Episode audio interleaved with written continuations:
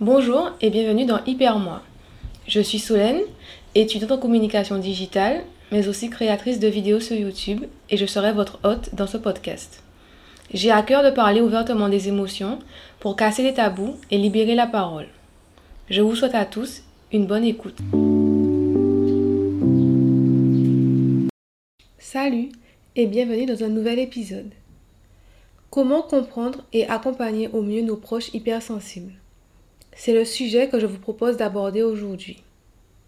Le premier conseil que je donnerai, c'est d'être à l'écoute, d'être sincèrement à l'écoute, d'être d'écouter, d'observer, de rester un peu dans son coin pour vraiment, euh, comme vous ne savez pas, peut-être pas comment réagir, être à l'écoute, c'est le premier conseil, c'est la meilleure des choses de toute façon, de façon générale, mais encore plus pour des personnes qui ont besoin d'être écoutées, d'avoir une présence et d'être compris autant que possible en tout cas. Le deuxième conseil que je donnerais, c'est de communiquer au maximum. Communiquer sur les émotions, les ressentis, les questions, les peurs, sur tout ce qui peut vous intriguer, vous et la personne en face de vous qui est hypersensible. N'hésitez pas à avoir une conversation pour savoir ce qui l'affecte plus qu'autre chose. S'il y a des comportements avec lesquels elle n'est pas à l'aise, par exemple, s'il y a des choses qui lui créent de l'anxiété, qui la touchent, ou s'il y a des choses qui, au contraire... Euh, sont bénéfiques pour elle. N'hésitez pas à communiquer pour apprendre à connaître les spécificités et ce qui lui convient, ce qui la dérange, ce qui lui fait de la peine, ce qui la touche, et à essayer de comprendre ben, comment elle se sent, pourquoi ça la touche. Verbaliser d'un côté comme de l'autre. Encore une fois, comme je continue sur la même lancée, demande à la personne d'expliquer quelle est sa haute sensibilité, comment elle se caractérise chez elle et comment elle le vit. Parce que toutes les personnes hypersensibles ne sont pas pareilles, parce que toutes les personnes ne sont pas pareilles, tout simplement. Donc n'hésitez pas à communiquer, à poser des questions, à vous intéresser à la personne qui est en face de vous, à ses particularités et à qui elle est vraiment profondément en fait. Face à des comportements, des situations que vous ne comprenez pas, n'hésitez pas à dire à la personne que vous êtes là pour elle, la soutenir, soyez là, attendez que ça passe. Écoutez-la, comme je disais, être à l'écoute. Écoutez-la, soyez présent, soyez là. Et après, quand tout sera redevenu un peu plus normal, un peu plus calme, elle pourra normalement, si elle le souhaite en tout cas, vous expliquer euh, comment elle s'est sentie, ce qui lui est arrivé, pourquoi ça l'a touchée autant, qu'est-ce, qui, qu'est-ce qu'elle a traversé en fait. Elle pourra le verbaliser et vous l'expliquer, puisqu'elle aura compris que vous êtes là et que vous êtes à son écoute et que vous êtes ouvert et que voilà, vous avez envie de vous rapprocher d'elle et de la comprendre en fait.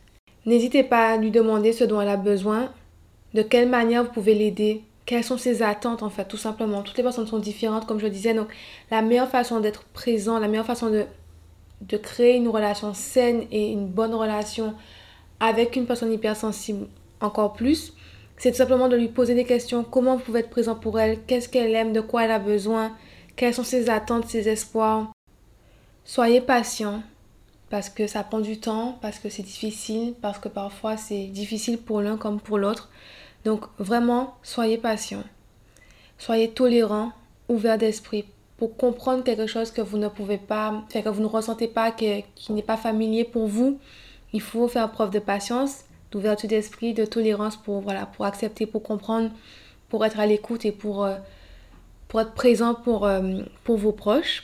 Rassurez la personne. Rassurez la personne. N'hésitez vraiment pas à faire, à faire à rassurer encore et encore et encore.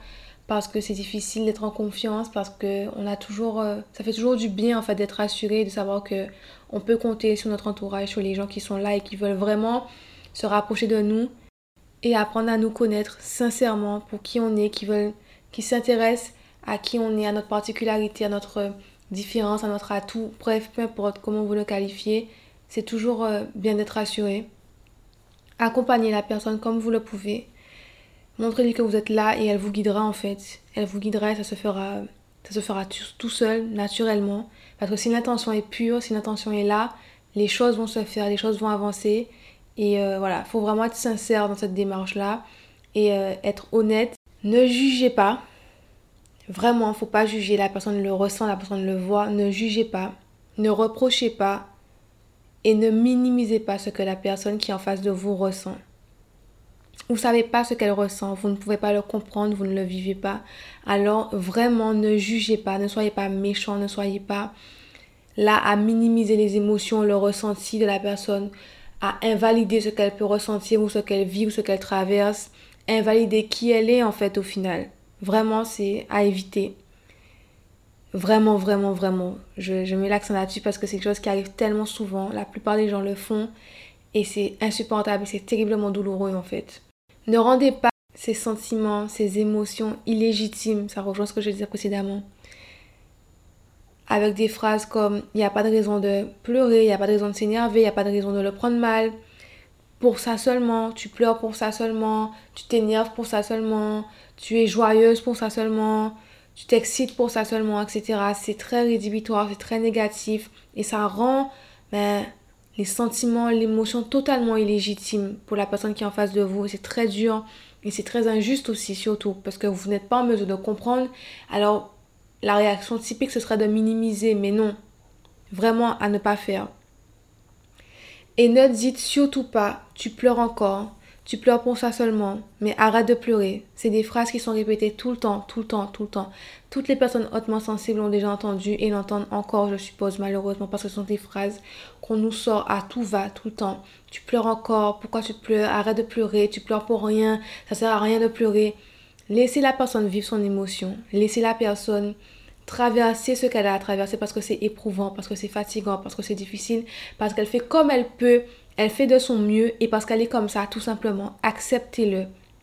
Acceptez qu'elle a des émotions, acceptez que c'est intense, acceptez que c'est différent de ce que vous, vous ressentez, de ce que vous, vous connaissez et ça ira en fait, tout seul. Et le dernier conseil que je vais donner qui je pense est le meilleur parce que ça, c'est ce qui permet de s'améliorer, c'est ce qui permet de progresser et de pouvoir créer encore de très belles relations, d'être vraiment proche de personnes hautement sensibles de façon générale, c'est de se renseigner. Renseignez-vous, éduquez-vous sur le sujet, sur la santé mentale, sur les émotions, sur l'hypersensibilité, sur le haut potentiel intellectuel, peu importe, tous ces sujets-là, éduquez-vous, renseignez-vous, écoutez des podcasts, lisez des forums, des livres, faites des recherches sur Internet, posez des questions aux personnes autour de vous. Parce que les personnes hypersensibles n'attendent que ça, c'est qu'on les écoute, qu'on, leur, qu'on, se, qu'on s'intéresse à elles, à leurs particularités, à comment elles se, elles se sentent, comment elles traversent les émotions. Donc posez des questions et la personne se, sera ravie, je pense, vraiment dans, un, dans quatre-vingt-dix pour cent des cas, de vous répondre et de vous expliquer ce qu'elle ressent, comment elle le vit, ce qu'il faut faire et ce qu'il ne faut surtout pas faire et comment l'accompagner au mieux parce qu'au final, c'est ça le plus important. Donc voilà, j'espère que j'aurai pu vous aider avec mes petits conseils pour que vous puissiez accompagner les personnes hypersensibles autour de vous, que vous puissiez euh, voilà, vous éduquer sur le sujet, savoir un peu plus comment faire, être un petit peu moins maladroit parce que je reconnais que quand on ne connaît pas un sujet, c'est très difficile en fait de savoir comment faire et de comprendre quelque chose qu'on ne ressent pas, qu'on ne vit pas. Donc, euh, si vous avez écouté cet épisode, c'est déjà un très bon pas. Merci d'avoir écouté cet épisode. Merci d'avoir suivi cette deuxième saison. Donc, c'est le dernier épisode comme vous avez pu le comprendre.